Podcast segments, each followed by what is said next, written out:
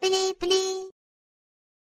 六月十九日，巴基斯坦外长库雷西发表声明，他认为印度在外交上处于孤立状态，在中印边境，印军违背承诺，再次越过实控线非法活动。在去年发布新版地图，把尼泊尔争议地区划为己有后，印度官方前不久又大张旗鼓地宣布，经过该地区的公路项目竣工，与尼泊尔也发生了冲突。印度军队还对巴基斯坦突下狠手，在克什米尔地区实际控制线附近对巴方一侧进行无差别、无缘由的开火。为什么印度人总在搞事？印度巴基斯坦之间究竟又有着怎样的仇怨呢？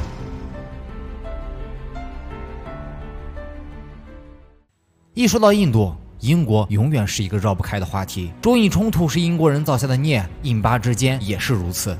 一九四七年，英国人结束了在印度半岛近两百年的殖民统治。英国人虽然声称想要保持印度的统一，但他们却并不甘心让这样一颗资源丰硕的绿宝石变得璀璨，而是想尽办法让其分裂、争斗、自相残杀。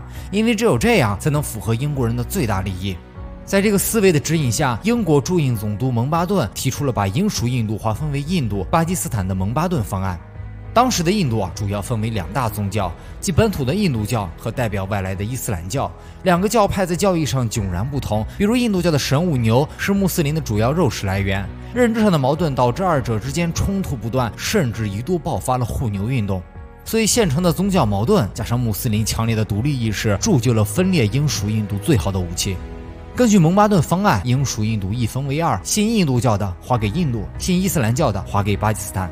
巴基斯坦由东巴、西巴两个部分组成，西巴就是现在我们所熟知的巴基斯坦的实际领土，而东巴则是一块飞地，位于印度的东边。各土邦呢，则可以自行决定加入哪一方。其中最大的一个土邦名字叫做克什米尔，在地理位置上，克什米尔东临中国，西接阿富汗、巴基斯坦，南靠印度，被称为中亚心脏，具有十分重要的战略地位。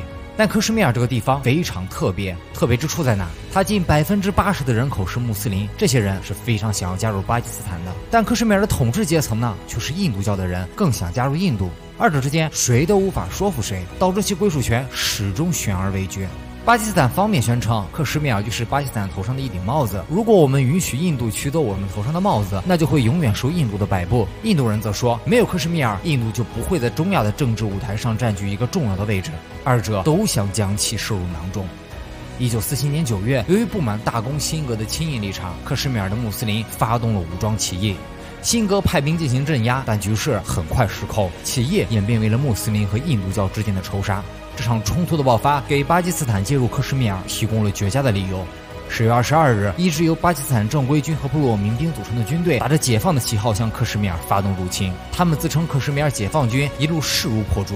情急之下，辛格逃往印度，以克什米尔加入印度为代价，换来了援兵。在印度求救的空档期啊，巴基斯坦是有着充足的时间去攻占克什米尔首府的。但由于士兵成分太过复杂，很多人甚至是打着抢一票就回家的想法，导致巴军军纪极为败坏，战机遭到了延误。随着印度军队投入战场，第一次印巴战争打响。相较于巴基斯坦成分复杂的混合军，印度方面拥有着更为先进的空军和坦克部队，在战争初期就迅速取得了上风。但随后，克什米尔北部的吉特地区军队却投靠了巴基斯坦，使其不费一兵一卒就得到了北部的控制权，并向彭区发起了围攻。印巴双方在彭区展开了近一年的拉锯，直到1948年11月，印军才取得了彭区突围战的胜利。但随后，双方又在喜马拉雅山脉陷入了僵持，震天的炮火震碎了高原的宁静，补给上的困难加之冬季的严寒，让印巴双方认识到，再这样打下去也打不出什么结果。一九四九年初，在联合国的努力下，双方宣布停火，并按照当时实际兵力部署划定了停火线。按照协定，印巴双方停火后应该举行全民公投来决定克什米尔的归属。但由于印度和巴基斯坦从各自的利益出发，都拒绝撤出军队，停火线就变为了实际分裂线，停火协定变成了一纸空文。印度占据了克什米尔五分之三的地区，人口约四百万；巴基斯坦则占据了五分之二的地区，人口约一百万。双方在实际控制线沿线和控制区内重兵布防，印度部署了十二个师，巴基斯坦则驻防有十七个师，形成了军事对峙的状态。由于战争中印度的装甲部队取得了极为出色的战果，导致印度过分重视装甲部队在高原地区的作用。在后来的中印冲突中，不惜花费巨量资源在高原地区部署坦克，但结果大家都知道。不知道的同学可以去看一下我之前的视频《中印冲突》。既然在军事上无法分出高下，印巴便将目光投向了外交。一九四九年底，印度承认新中国；一九五零年一月，巴基斯坦承认新中国，成为了第一个承认新中国的穆斯林国家。他这样做的目的很明显，因为他无法坐实印度与中国越走越近，而自己被晾在一边。但此时的巴基斯坦还是更多的依赖于美国，并在努力争取西方的援助，致使这一阶段中巴关系极为冷淡，期间甚至出现了多次紧张的状态。但随着1962年中印冲突的爆发，中巴关系迎来了转折点。中巴签订边境条约，两国关系取得了重大突破。在随后的台藏、中印边境等问题上，巴基斯坦全面支持中国。后来，中国更是与巴基斯坦建立了第一条非社会主义国家的商业航线。期间，美国多次向巴基斯坦表示威胁，但他却始终站在了中国一方，而中国也公开对巴基斯坦的克什米尔立场表示支持，强调如果印度对巴发动全面进攻，中国不会置之不理。时间来到一九六五年二月，沉寂了近二十年的印巴边境烽烟再起，双方发生武装冲突，各有伤亡。在英国的调停下，七月一日，印巴签署停火协定。眼看着一场争端即将消弭，但印度方面的一番话却将冲突进一步推向了高潮。就在停战协议签署的当天，印度内政部长公开宣称，克什米尔是印度的一部分，是不容辩论和谈判的既定事实。他的言论迅速激怒了巴基斯坦，在政府的支持下。大批穆斯林武装人员开始对克什米尔实施武装渗透，他们打着自由战士的旗号，对这一地区印军的仓库、哨所实施偷袭。但这一行动收效甚微，在印军的打击下，五千多名穆斯林武装人员阵亡。巴基斯坦的行为给了印度出兵的借口，印军六个师迅速越过停火线，开进了巴控区。面对印军咄咄逼人的攻势，巴基斯坦也不示弱，他们集中了所有的精锐，向克什米尔的印军发起反击，代号“大满贯行动”。第二次印巴战争全面爆发。大满贯行动的过程非常惨烈。为了抵挡巴基斯坦的装甲部队，印军甚至采用了人体战术，也就是人带着炸药包上去炸坦克。尽管印军方面殊死抵抗，但依旧难以抵挡巴基斯坦的装甲部队和空军。大满贯行动大获全胜，巴军夺取了印控克什米尔约五百平方公里的土地，克什米尔首府门户大开。战败的消息传回国内，印度举国震惊。他们没想到，以兔子为假想敌、改良了那么久的军队，竟然败给了区区的巴基斯坦。这个现实让印度国内所有人都无法接受。为了挽回战争的颓势，印度制定了一个新的作战计划。他们深刻分析了当前巴基斯坦的兵力部署，认为巴军的拳头部队目前全部都集中在克什米尔。如果非要硬碰硬，印度并不会得到太多的好处。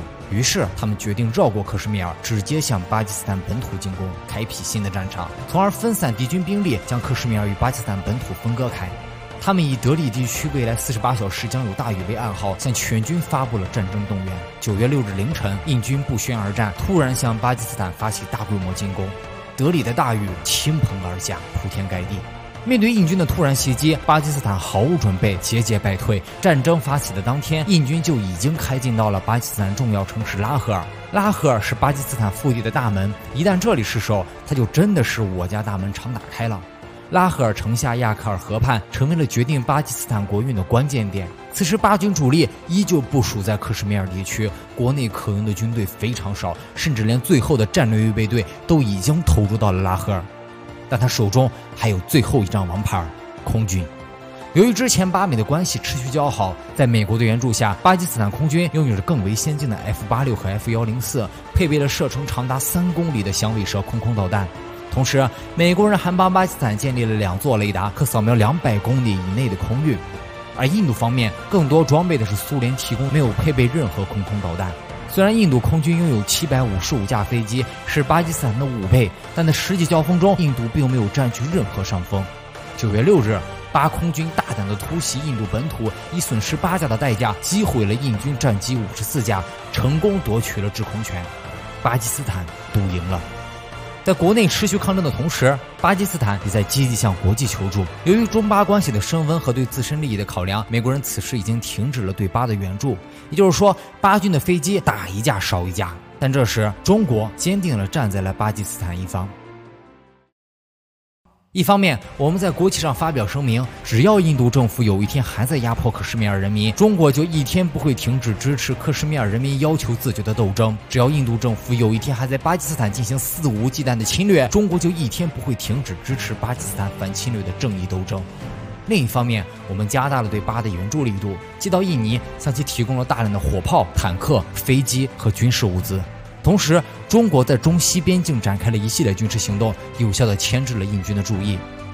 九月十九日，查达温，巴基斯坦和克什米尔之间的咽喉部，第二次印巴战争决战战场，双方在这一地区投入了近六百辆坦克，空军也展开了厮杀。在震天的炮火中，战争进入到了高潮。危机时刻，又是巴空军扭转了乾坤，他们夺取了制空权，并对印军坦克发起了突袭。印军遭受到了毁灭性的打击，不得已只能停止进攻。